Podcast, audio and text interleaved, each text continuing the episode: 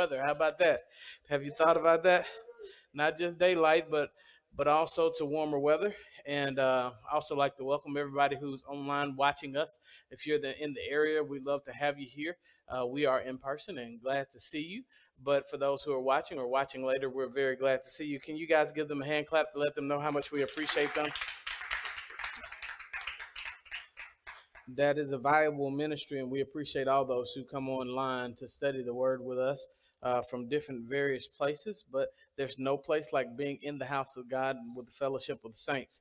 Uh, so we'd love to see you if um, if you're in the in the area. Make sure to stop by. Um, guys, we have finished some good things. We have done some really, really good Bible study. Um, it's amazing what you can find out about the Bible. It's amazing how you can live all your life and think you know the Bible pretty well and read it again and see all sorts of things that you have not seen and learn all sorts of things that you do not know.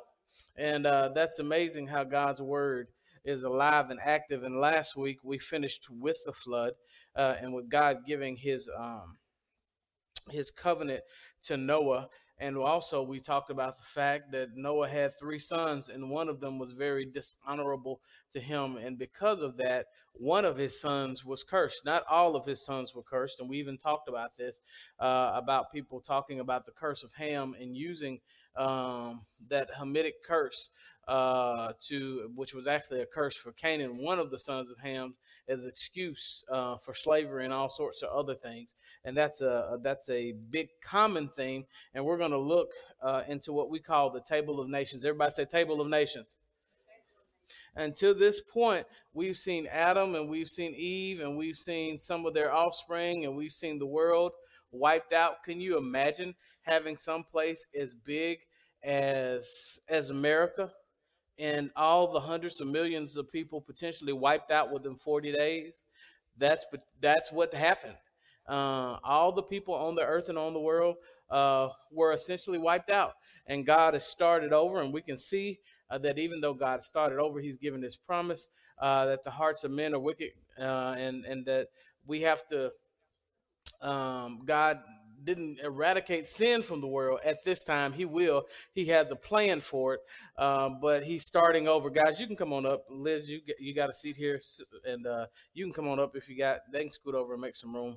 These these are growing pains. These are good things. If you want to come up, you're welcome to. We'll make more room. I like I like having to make room. That means we're growing. How about that? So. Um, we're looking in the book of Genesis, starting at chapter 10. And this is very important because as you go through the rest of the book of Genesis and you learn more things, you hear about all these ites, about the Amalekites and, and these ites and these ites. Well, those people are going to start from basically three different people. Uh, Noah has uh, three sons. Can anybody tell me who those three sons are before you look at your paper? That's it. Shem, Ham, and Japheth. Uh, I see several. I see several people answering. That's good. That makes me really encouraged and really excited. And uh, Shem, Ham, and Japheth are his sons, and they have been given a charge the same as um, Adam and Eve were to be what fruitful and multiply and what fill the earth. So we're going to start at Genesis chapter ten. We're going to go down verse one through five through some of the table of nations. We're going to start, as the Bible starts, with Japheth and look at Japheth's line. So uh, let's take a look. It says, What? This is the account of Shem, Ham, and Japheth, Noah's sons, who themselves had sons after the flood. The sons of Japheth, Gomer, Magog, Madai, Javan, Tubal, Meshech, and Tiras the sons of Gomer, Ashkenaz, Riphath, Togarmah, the sons of Javan, Elisha, Tarshish, Kittim, and Rodanim. From these uh, maritimes, people spread out in their territories by their clans with their nations, each with its own language. Now, I, would like uh, I'd like to congratulate you for continuing to read through those words and trying your best to pick those names out because a lot of people are just like and and blah blah blah begat blah blah blah blah blah blah. But but there's very and we tend to do that. We gloss over genealogy, but genealogy, believe it or not, is important because it's history, and this history you can look through all texts, through Greek texts, any text. The historicity of the Bible is more accurate than anything in the world. Uh, they have tried to disprove the Bible and disprove prove the Bible over and over again. And believe it or not, the more they dig and the more they find, they find out that the Bible is the most accurate historical document in the world. It's not just the living, breathing Word of God, but it's an actual historical document. So we see uh, where the world is coming from. So when we look at Japheth, Japheth uh, has descendants, and they're going to be to the north and to the west of the area. From Japheth, there come a lot of people. Um, and, and so I'm going to give you some of Japheth's, and we talked about that some a little bit, some of his lineage or those people that come from Japheth.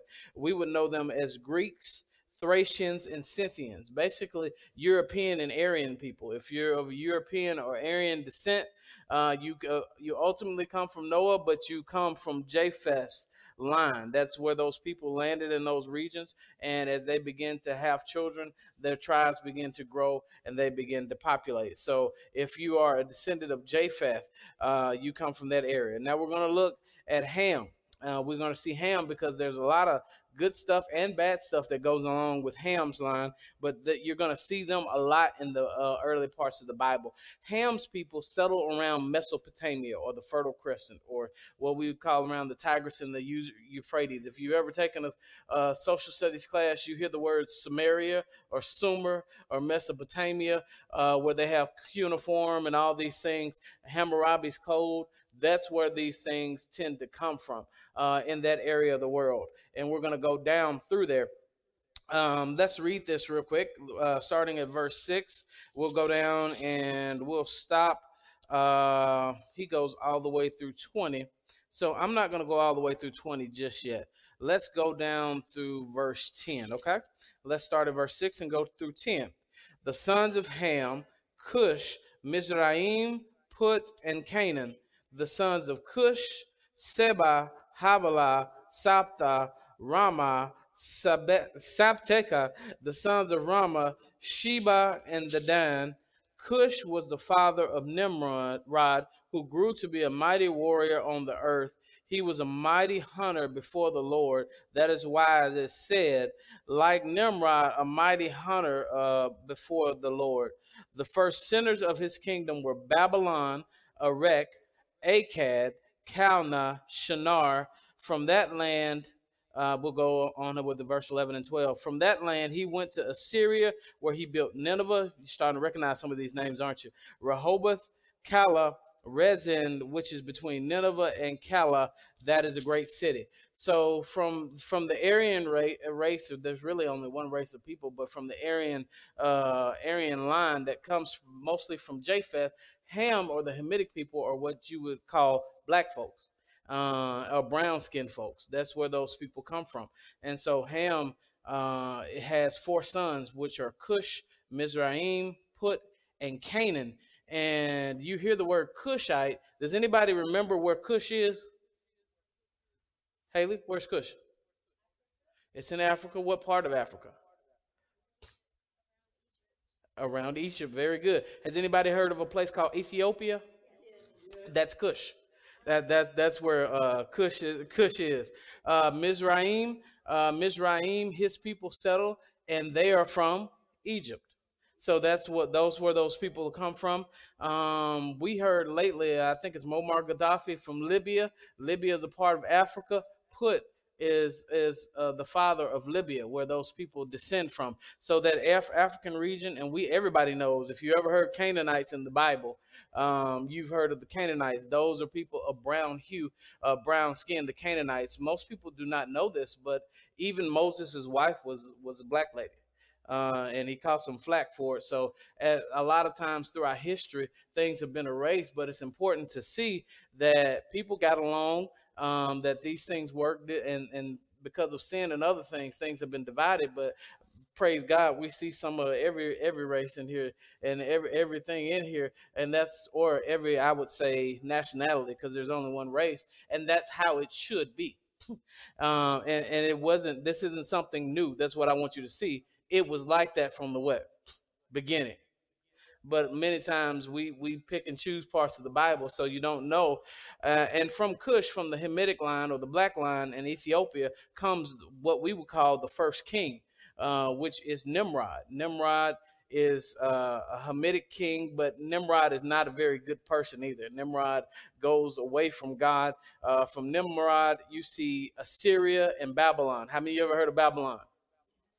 Uh, Babylon, right now, in modern day Iraq, you still see things that Nebuchadnezzar built in Babylon uh, and, and, things like that. As a matter of fact, Lath is from Iraq. He is from that Babylonian area around Ur of the Chaldees, from where uh, Abraham is from, if we get to that tonight. Um, so, those are some little small history facts and things like that that you'll know when you start to read the Bible. You can read the Bible because, just to be honest, our, rep- our visual representations of how we enact the Bible many times from how we saw things and the actors that were on our biblical uh, on our in our biblical movies was just not historically accurate. Uh, people tend to tend to be from one race or another, but there are many people in those areas, and so it, to get a clear picture, we can see from the Bible what it really looks like. Amazing, isn't it? Something to think about. They continue to move east, and we're going to go down to look also and uh, down through another line. We're going to look. We looked at Japheth, and we have looked at Ham, and we're going to look at Shem.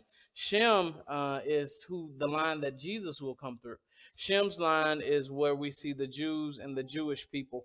Uh, from Shem's line come the Hebrews, the Chaldeans, Lath, right there, uh, Assyrians, the Persians, people of that that that nation. That nation. That's where they're from. As a matter of fact, in Jesus's region, they spoke. Jews spoke a lot of Greek, but they also spoke Aramaic and Hebrew. Aramaic was a traveler's language, and if you talk to Lath, they still speak it. Lath is fluent in English, Aramaic, and in uh, Arabic. So he speaks different three different languages. I'm I'm I'm still working on the first one, but uh, but that's amazing that we see these things unfolding right before our eyes in the table of nations. We can see these things. It's important for us not to gloss over them because as you see these names, you will notice that the names of these people become names of what? Nations. Which means that when you come back and you start to read down through the Old Testament, you'll realize that there is some history from certain people. As as we see conflict between Jews and Arabs from this point, uh, even to our world today, that comes from a conflict straight from Abraham. Abraham had two sons. He had Isaac and he had Ishmael. Uh, Ishmael is the father of the Arab nation. They come from that line of Shem, and, and Isaac, of course, uh, was was uh, in the line for the Jewish nation, and there's still conflict from that till this day. Right? It's important to know that if you study history, uh, the Bible bears out history as well as we can understand better why some things work the way they do in the world. Amazing, isn't it? So we're going to go down. We're going to look at some of the Semites um, down in verse 21. So let's read verse 21, and then we'll we'll be through with some of the names that nobody can pronounce. How about that? let's go. Sons were also born to Shem, whose older brother was Japheth. Shem was the ancestor of all the sons of Eber, the sons of Shem, Elam, Asher, Arphaxad, Lud, and Aram, the sons of Aram, Uz, Hul, Gether, Meshech. Arphaxad was the father of Shelah, and Shelah the father of Eber. Two sons were born to Eber. One was named Peleg because in his time the earth was divided. His brother was named Joktan. Uh, Joktan. Now, I don't want to skip over this because this is actually a very controversial verse. Uh, and the reason it is is the translation of Peleg, that he lived during the time when the earth split. Some people believe that this is giving the note of the time when we had a supercontinent called Pangea, and that when you had Pangea, you can notice if you look at a, at a map that the top of North of South America looks just like the bottom of what Africa, that they fit, and that at some point in time they fit together, and at some point in time they split apart. Now, different theologians differ on this. Some of them actually believe that this, uh, based off of how the Hebrew language is written, means that this is the time when everybody split to different places, and that Peleg actually means water, and it's talking about water sources. But that's an interesting point and a topic to think about, right?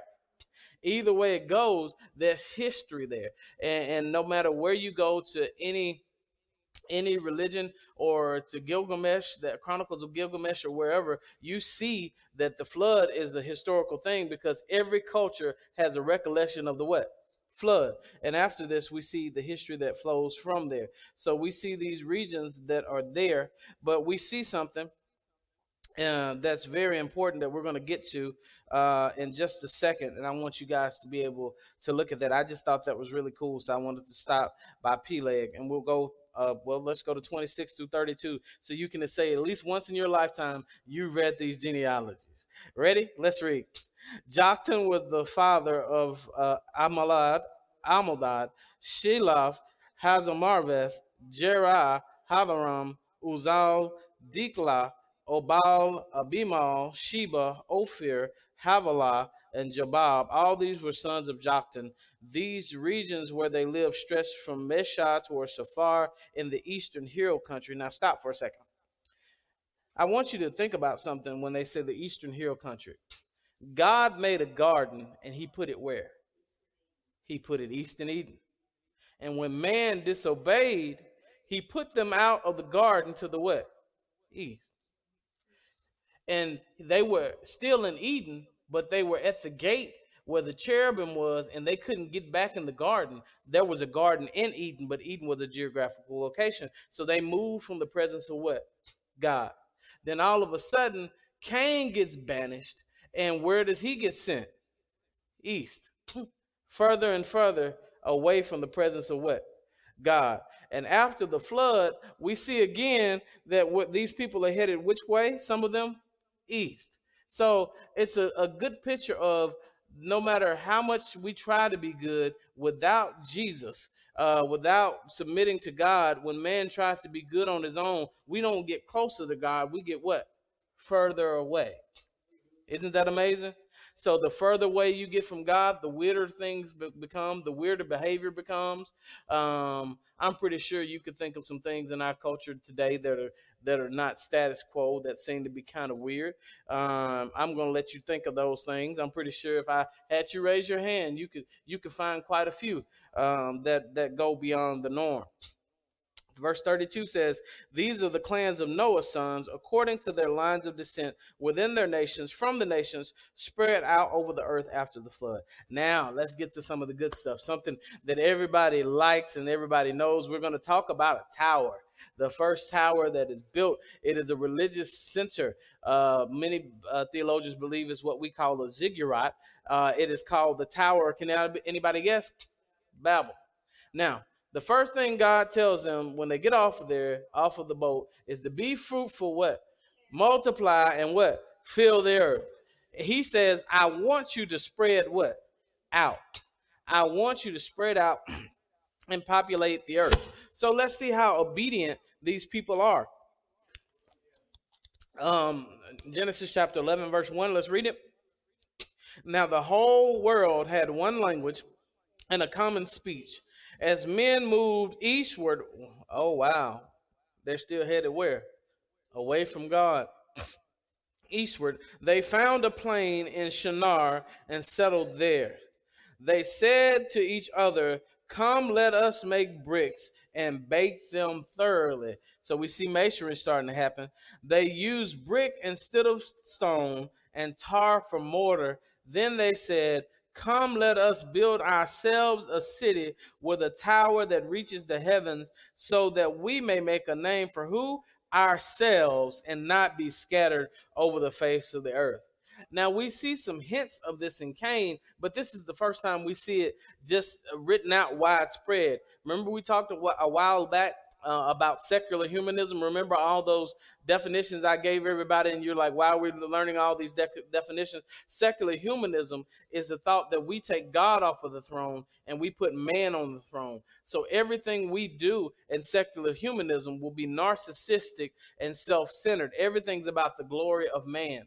Uh, as people looking for their platforms, I, I bring it home and looking for thousands of likes or thousands of followers or doing anything for attention or clickbait. People always worrying about themselves, even to the point sometimes that preachers have to, uh, they don't have to, but some preachers they decide to start preaching straight to tell people that you're the best thing since sliced bread, knowing that we're living in sinful flesh.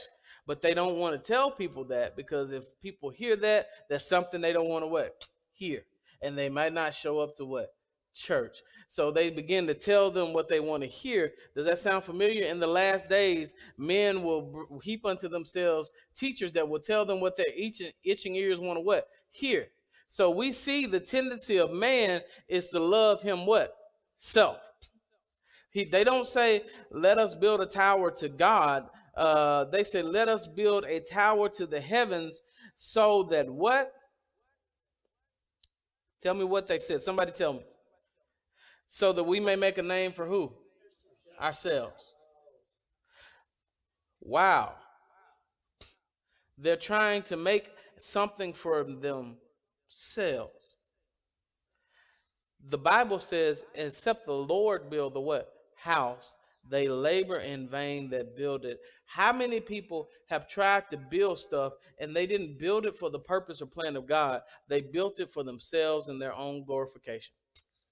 How many times have we asked our children, What do you want to be when you grow up? and never asked them, What do you think God would have you do when you grow up? We make everything about them and not about their service to the what? Lord. God may want you to be a doctor. God may want you to be a lawyer, but is that what he's calling you to to serve the world, the humanity in the greater greater sense and to serve his church at large? Is is that what he's calling you to? But most times we end up in a predicament because we make our decisions based off of what who wants. We want. We don't consult God. Many people have headaches. We talked about that Sunday, didn't we? Because you saw a spouse that was pleasing to the eye and you didn't consult God. You said, That's what I want. That's something that can make me better. He has money, so that can improve my platform. She's pretty on my arm, so that'll make me look what? Better. You never asked yourself, God, what is your purpose for my life? hook me up and connect me with a person whose purpose will fit the one that you've given me. You see this in our humankind today. Has anybody ever seen seen this, or have you ever been a victim of this? How easy is it for us, even when we come to church? The problem we have with a lot of modern day churches, and I'm not fussing, I'm just being honest, is that people are selfish and they come to exalt themselves. They don't come to serve, they come to be served. So they only show up to church if you have all the ministries that what I like. If you have a children's ministry and I have kids, I'm coming because I'm getting something out of it. Nothing wrong with kids ministry. We got kids downstairs right now doing ministry. But many people, they don't ask God, where would you have me to be? Where would you have me to serve? They go to places so they can see what they can get what out of it. Have we ever been guilty of that? We serve God for what we can get out of it. So we see secular humanism right here. And these people have said, We have built a tower to ourselves. And I wrote this down in my notes. It says, Deep truth. When we take the focus off God and his commands, because he told them to go and fill the earth, but they're not trying to fill the earth. They're not trying to build a platform for God. They're trying to build a platform for them what? Selves. And I put this when we take the focus off of God and uh, his commands to to put it on ourselves which is secular humanism god knows how to disrupt us and get us back on the track he wants us on. Could it be i'm not saying it is but could it be that we who were a nation that said in god we what? Trust. One nation under what God, started doing everything and promoting everything God doesn't like and God didn't want promoted. Even in our churches, we're fighting over the ability to do things that God doesn't approve of. And at that same time, might it be that God will allow some things to get our attention? That we have created little centers of power for ourselves we have created little centers of influence for ourselves, and we're worried more about our platforms than the gospel. And God says, maybe I'll just put them, allow them to be in a situation where I'll see who's really serious about me. 30%. Anybody know what that number is? That's three out of 10. That's how many people that have come back to churches across America. Churches have lost over in, in large part, over 60% of their congregations.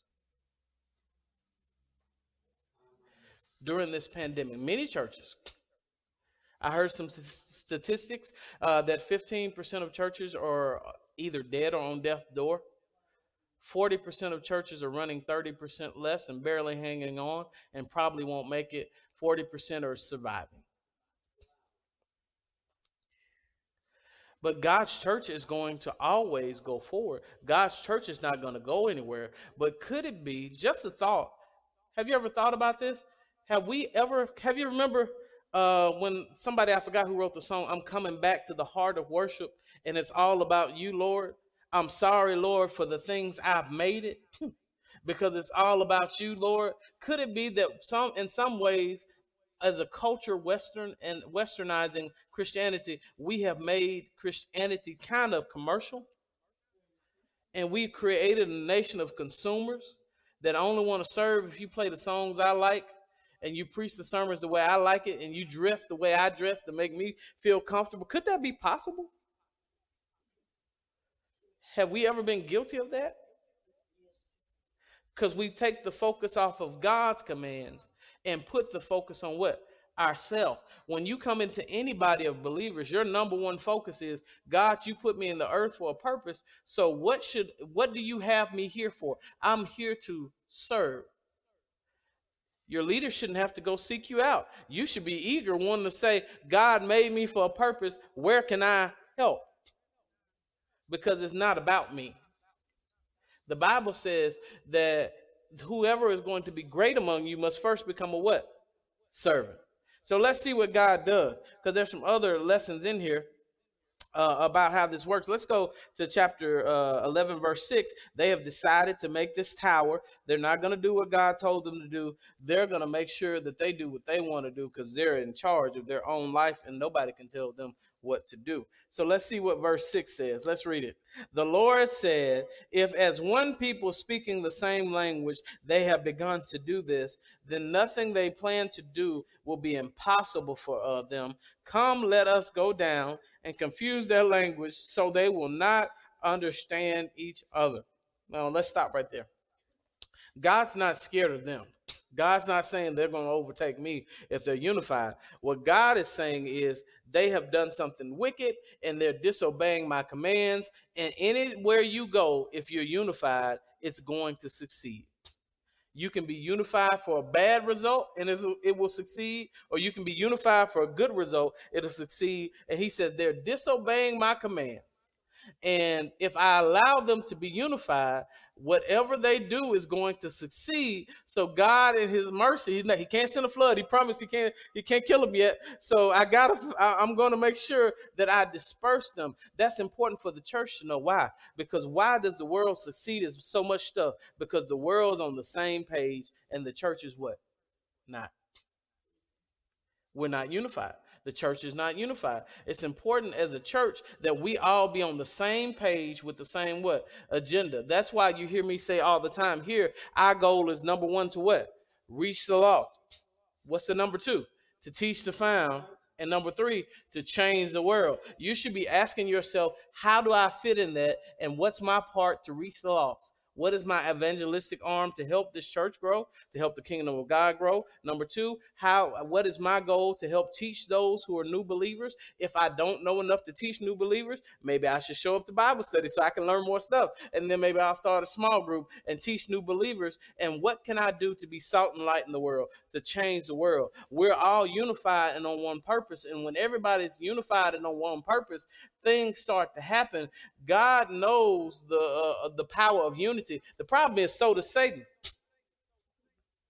When they accuse Jesus uh, of being there, uh, uh, of doing things and healing in the name of Satan, he says Satan's not divided. Satan's on point. A house divided against itself cannot what stand. Satan is very organized. Satan has very uh, many agendas. Turn on the TV for 20 seconds. You can see his agendas. Turn on TikTok for more than 20 seconds. You can see his agendas. You can hear it in his music. You can see it in his media. You can see it in all those things. So it's time for us as Christians to become unified. Satan's people are faithful.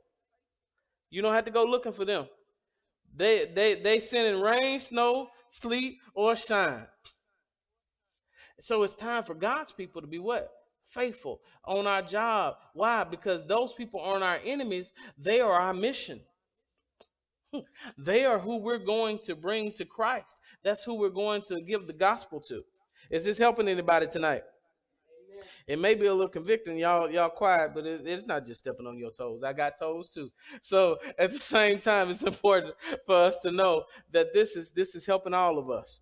So let's see what the Lord does. Verse 8, let's read it. So the Lord scattered them over all the earth, and they stopped building the city. That is why it's called Babel. Babel uh, is in the Hebrew.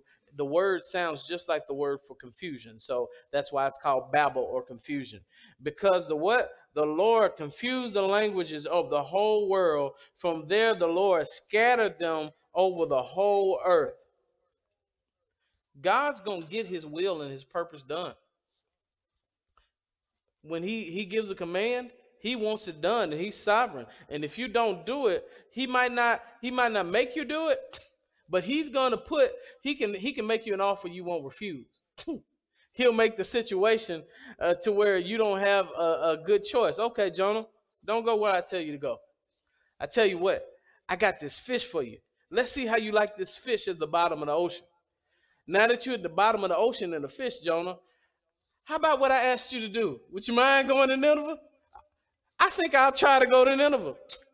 How many of us, God, have told us something and we ran from God and found ourselves up against the wall in a bad position? And when we reached out to God and we said, God, why am I doing this? We heard that still small voice say, But what did I ask of you? Are you ready to do what I asked you to do? Are you ready to submit to me? It used to be that that it, it, I'll come to church, God. I'll come to church. But what happened when we couldn't and the doors were closed and people told you you couldn't come? Changed your perspective, didn't it? That some things we took for what? Granted. And now, you, a lot of people, when the doors of the church open, you can't beat them in here. You know why? Because they realize what can be taken from them. They they enjoy the fellowship of the saints. You don't have to beat them up and drag them to church or make them make them come to church or, or have a, a 30 minute conversation about why you should be careful uh, care about your spiritual growth. These are important lessons here. God confused those languages uh, to slow their ability for their disobedience. So I want you to ask yourself a question. Name a time when God allowed your plans to be derailed, but it was ultimately for your good.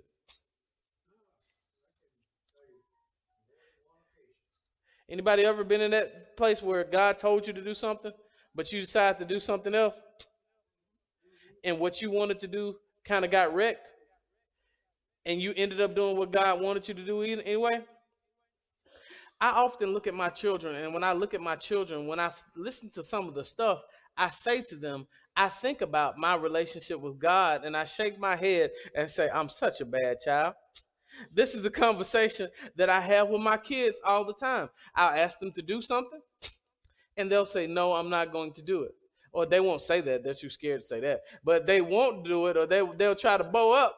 But I'll say, Well, we have two options. You could either do what I say, like I told you to do it, or you can face the consequences. And when you finish sniveling, you can do it anyway.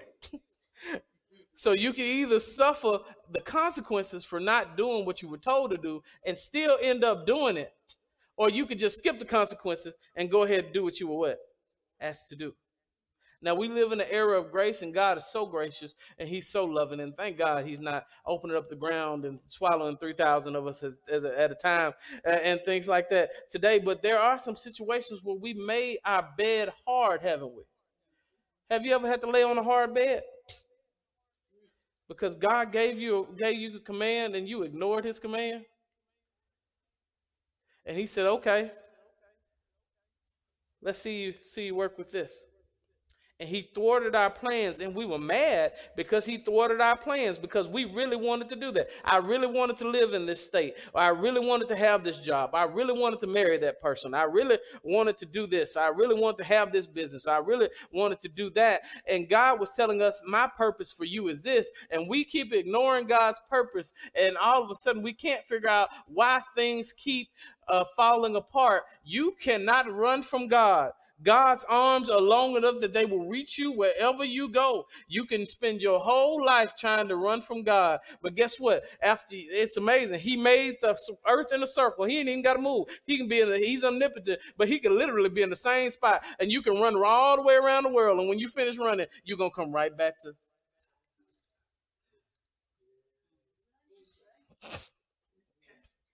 Hmm. There is no hiding place that God is going to get his will established. I told you to go be fruitful, multiply, fill the earth. Nobody told you to build a ziggurat. Nobody told you to build a temple that goes up to heaven to make yourself great.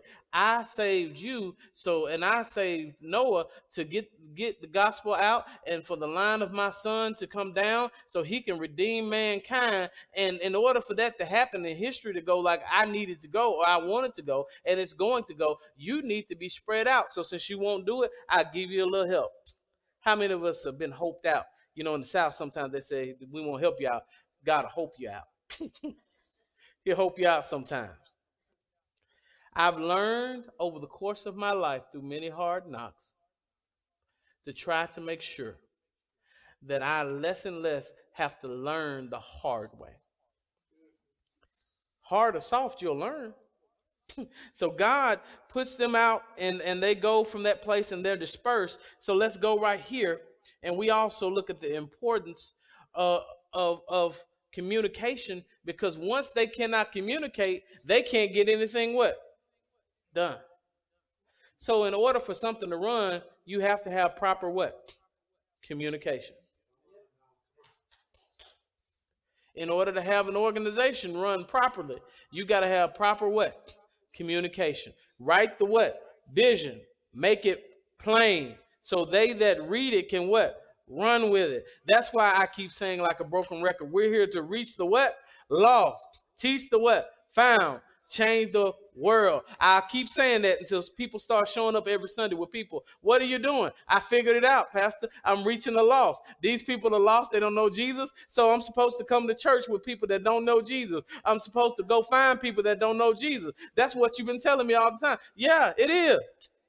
What are you doing with those Bibles? I'm coming to Bible study so I can learn because now these people know Jesus and, and you won't be able to teach them all. They're going to need some small group study leaders. So I got to be trained so I can teach the found. What are you doing with those blankets? Well, Pastor, I finally figured it out. Uh, uh, what are you doing with that, that offering? I finally figured it out that if I tithe and if I give offering, the church can function better and the church will have more money for more blankets and more food for more homeless people and other things for the church to function. And ultimately, if I sow into the church for God's purpose and do my part, it'll help to change the what? World. One life at a time. But we have to have singular communication. That's why you have so much trouble in marriages because men and women communicate completely different. Men are direct and to the point, Women have circular logic. They talk around things. That's how their mind works. And that's a beautiful thing. But for men, it drives them crazy. And they say, just get to the what? Point. Now she's she's offended because she wants to tell you how she feels. And, and so when you walk in the door and you say, How was your day? He says, Fine. And he expects that to be the end of the what? Conversation. Now I'm gonna go watch some TV. Now she's upset. Why didn't he want to talk to me? Because he doesn't communicate like you communicate. Then she comes in and you say, Hey, how was your day? And what do you really want her to say, fellas? Fine and you want to go about your business. And she starts talking about what happened to her at the water cooler, what all these other people are doing, and how she felt about it. And her boss said this to her, and it made her really feel sad. And she's so tired of these people, and they're getting on her nerves. And, and she she needs some prayer. She needs to call her prayer partners because some of them are really making her think about losing her religion. And she's just tired and mentally drained. And I'm so tired of going to this job every day. And if I, I think about all these things, oh, by the way, I was so frustrated by that that I forgot to stop and and pick up some food. So now I got to go back and pick up this food and, and I'm going to miss the sale because after all, you know this was on the sale. And he's thinking, if I knew you were going to say all that, I wouldn't have said a what? Word. Stop smiling, Lamar. He put his mask up. But if we're going to be successful, we have to learn how each other communicates. And the guy has to sit back and say, that's how she communicates. So I need to learn to speak another language or at least to be able to interpret it. And I need to learn to sit and what? Listen. For the same thing for the lady, she needs to say, He's coming in, he's got that furrowed look on his brow. Maybe I should let him go take a shower first before I unload everything off on him because he doesn't look like he wants to say much right what? Now. And when we learn to communicate with people, one of the best bomb diffusers is the word is this sentence. What do you mean by that? Or so what you're saying is this because what we do is it'd be the equivalent of Lay speaking in Aramaic and me going doing something without figuring out what he said. Because most times, since men and women speak different languages, when you ask your husband a question, he answers it, but what he answers is not really what you hear. He said one thing, you interpret it as another. Now you're mad, but what would have helped is so what you're saying is this, and you know what he'll say nine times ten. No, I'm not saying that at all. or if your wife tells you, I need you to do this or that, and, and you just go do something and you fix the problem, she don't want you to fix the problem. She she wants you to listen. So now it will help you guys to say, so what you're saying is this. And she'll say, No, that's not what I'm saying at all. yeah. Yeah, see, that's it. What do you mean by that? What's your intention? You what? The they are very simple questions. She's correct that avoid a lot of conflict, but most people don't know that, and marriages don't flourish because there's no what communication. And we keep beating our head up against the wall because we seek to be understood and not to what understand because we're just like the people at the Tower of Babel. We're not here to serve. We care about our what? Self. And I'm so into getting my point across and I'm so into being heard myself that I don't really care about what you really have to say. This is a prime example. If you ask somebody a question and before they get the answer out, you're already talking, that means you had no intent in listening to what they had to what? Say. Mm-hmm. Yeah, that's that's it. Why why why am I communication communicating? This is important. I didn't intend to go this way, but maybe we need to hear this. Communication is key and it's important. And if you don't learn how to properly communicate, it'll cause you problems with your relationships. It'll cause you problems on your job. It'll cause all sorts of things. God just stopped everything on a Tower of Babel that He said these people are going to be able to accomplish what they set out to do. So I'm going to disrupt their communication. But here's the thing that everything that God does, thank you, Holy Spirit, Satan counterfeits. So when Satan wants to break up marriages, where does he try to get it into? Your communication. Silent treatment. Have you ever done that? Walking through the house, looking at each other, won't speak. I'm not going to give in. I'm not going to be the first person to speak. Your bathroom too small, so you got to touch each other, but you rub, walk like this so you don't have to touch each other too much.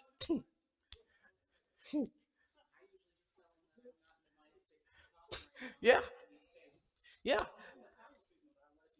Yeah. But, but how many people have done that? Try to cut off communication as a means of punishment to the other person.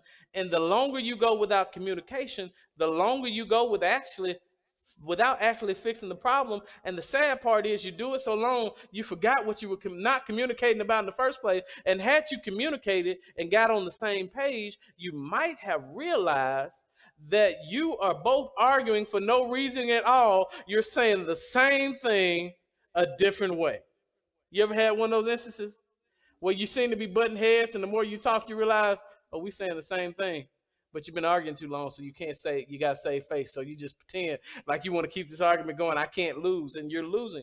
The purpose of us, if we're going to be unified as a church at large, we're going to be unified as families. We have to learn to communicate. That's why when these languages are confused, you notice something that when God got ready to spread His church all over, and, and thank you, Holy Spirit, when they got ready, God told them go out to the earth be fruitful, multiply, fill the earth. They disobeyed. And so what God did was he confused the languages so they had no point but to go. But when God wanted unity, he said, and you shall receive power after the Holy Ghost has come upon you. And we see in the book of Acts, the Bible says that each man heard them in their own what? Language.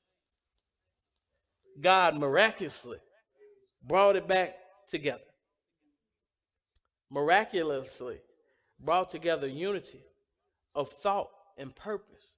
And those people turned the world upside down. Communication is important. Yeah, not before they were scattered. And he said, Hey, stay here till you endued with power from high. And some of them try to stay there too. And so he he created a little nice little persecution and he allowed allowed things to happen. it's not that he wanted to martyr his people, but sin and things that martyred them and that persecution caused the people of God to what? To move. All persecution is not bad persecution. All bad things are not necessarily bad things. I do not look at this pandemic as a bad thing. What I look at this pandemic is is an opportunity for the church for us to reevaluate ourselves and to see what's really important to us and to see if we really want to be a part of God's church and to see if we really want to be serious about serving him and to see if we're really not concerned with how many people show up on Sunday morning, or we just saying that, but we really are here for a social club, and when we don't see a thousand people, we get depressed.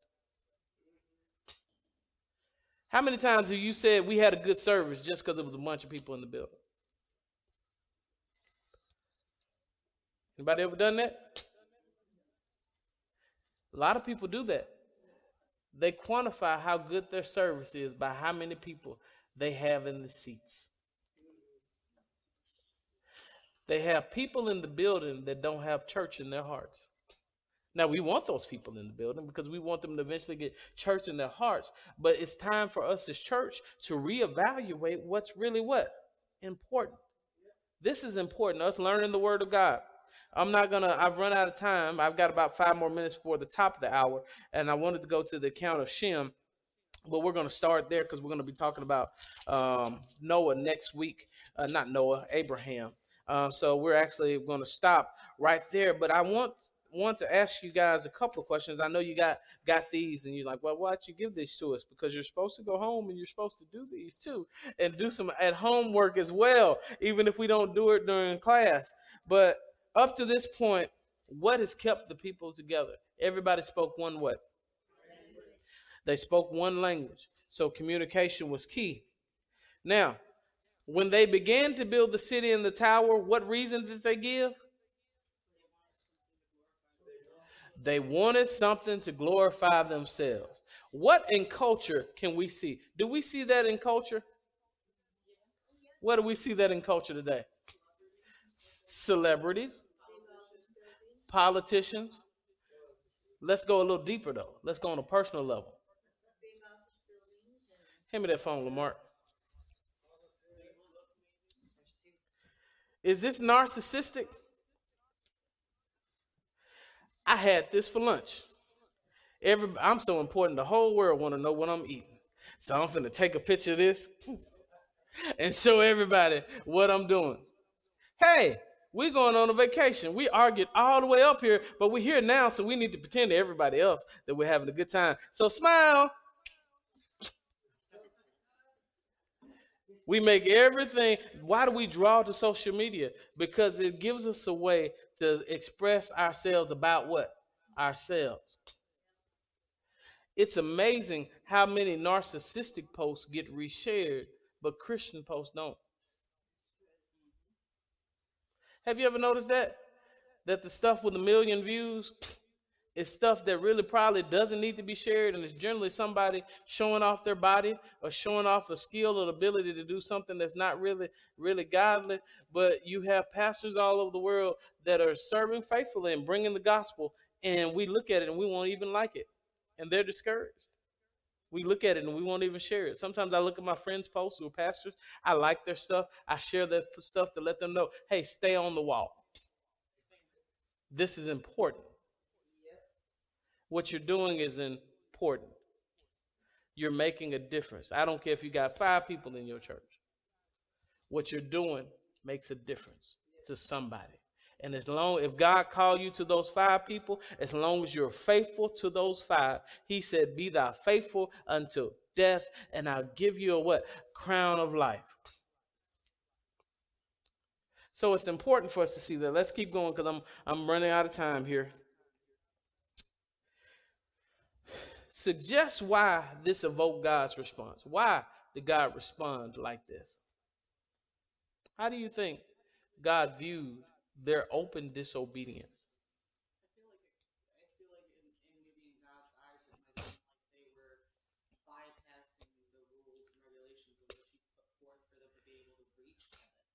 Oh wow.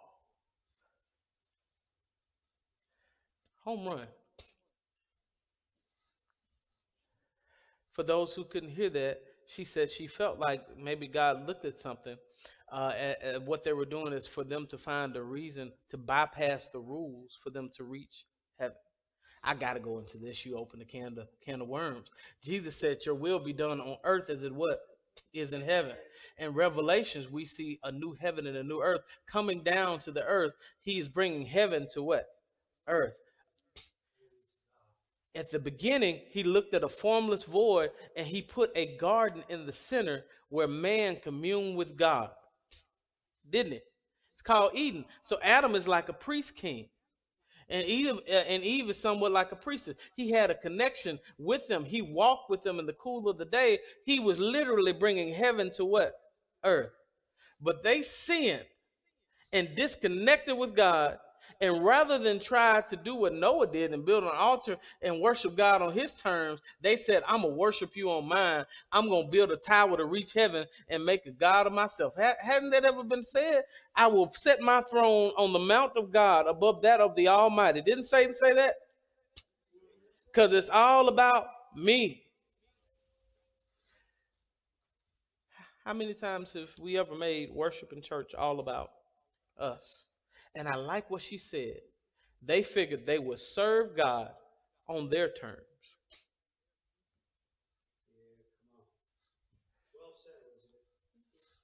That was the Holy Spirit that gave that to her. Because somebody needs to hear God's not going to serve and work on your terms. He don't care what your choice of music is. Yeah. Yeah. It's on God's terms. And what we have done is we serve when things work to our terms.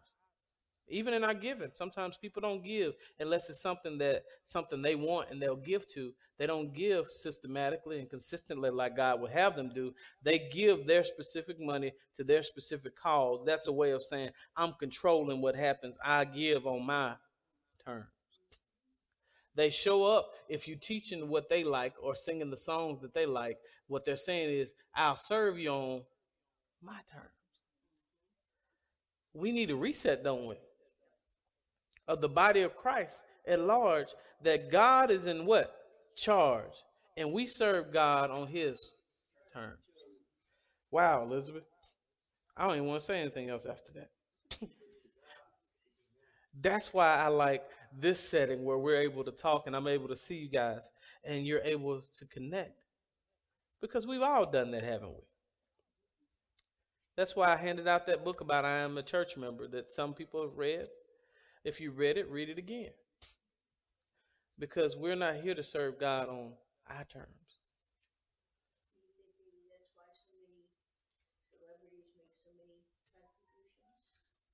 They could. They some they want to be charitable and they make contributions. Um, some people make contributions to charitable organizations or to churches to try to control what's going on in those places. That doesn't happen here. Thank thank goodness. But yeah, it wasn't. That's it. He tried to convince them that it was on for his good. And so they're getting this directly from the father and the author because the Bible says he was beautiful. He had beautiful pipes, bejeweled skin. He had it as best as he could get. But the problem was he wasn't happy with his position in heaven. He wanted to be in heaven on his terms. I'll set my throne above that of the Almighty. God doesn't work on your terms. I know that sounds hard and harsh in our in our sensitive society today, but I pray for the body of Christ, those that are really sold out to Christ that say, God, I'll go when you want. When I grew up, I grew up in the Baptist church. And uh, I, I never forget that every time somebody would get saved or come up to the front, they would ask them something. They would say, Do you promise to abide by and be governed by the rules and the regulations of this church? And then they said something that was always amazing. They said, To go where you're sent and to come when you're called. Everybody say that. Go when you're sent and to come when you're called. Those are people who are really sold out to Christ that say, Lord, I'm available to you. Yes.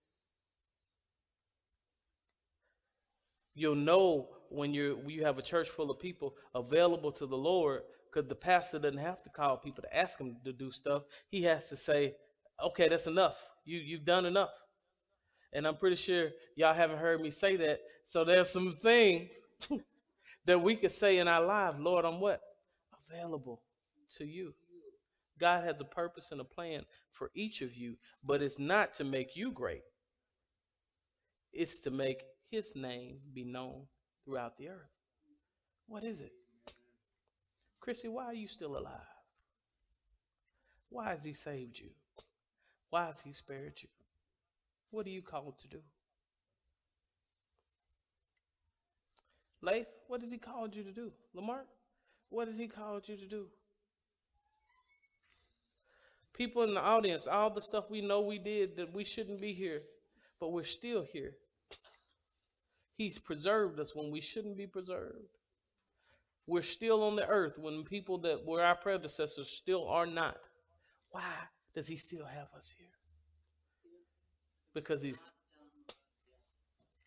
You know what? I'm gonna get up and let you come on up here. You on fire tonight. That's it. Because he's not done with us yet. Sister Benice, he's not done with you yet. Sister Stella, Sister Fran, he's not done with you yet. Virginia, the, even when she's not on the stage, she's sitting over there and she's singing, giving her beautiful voice to God. Why? Because He's not done with you yet. That's it.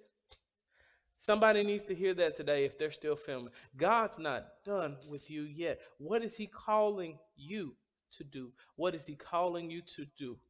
Are you ready to submit to Him? And to go where you're sent and to come when you're called? Let us pray.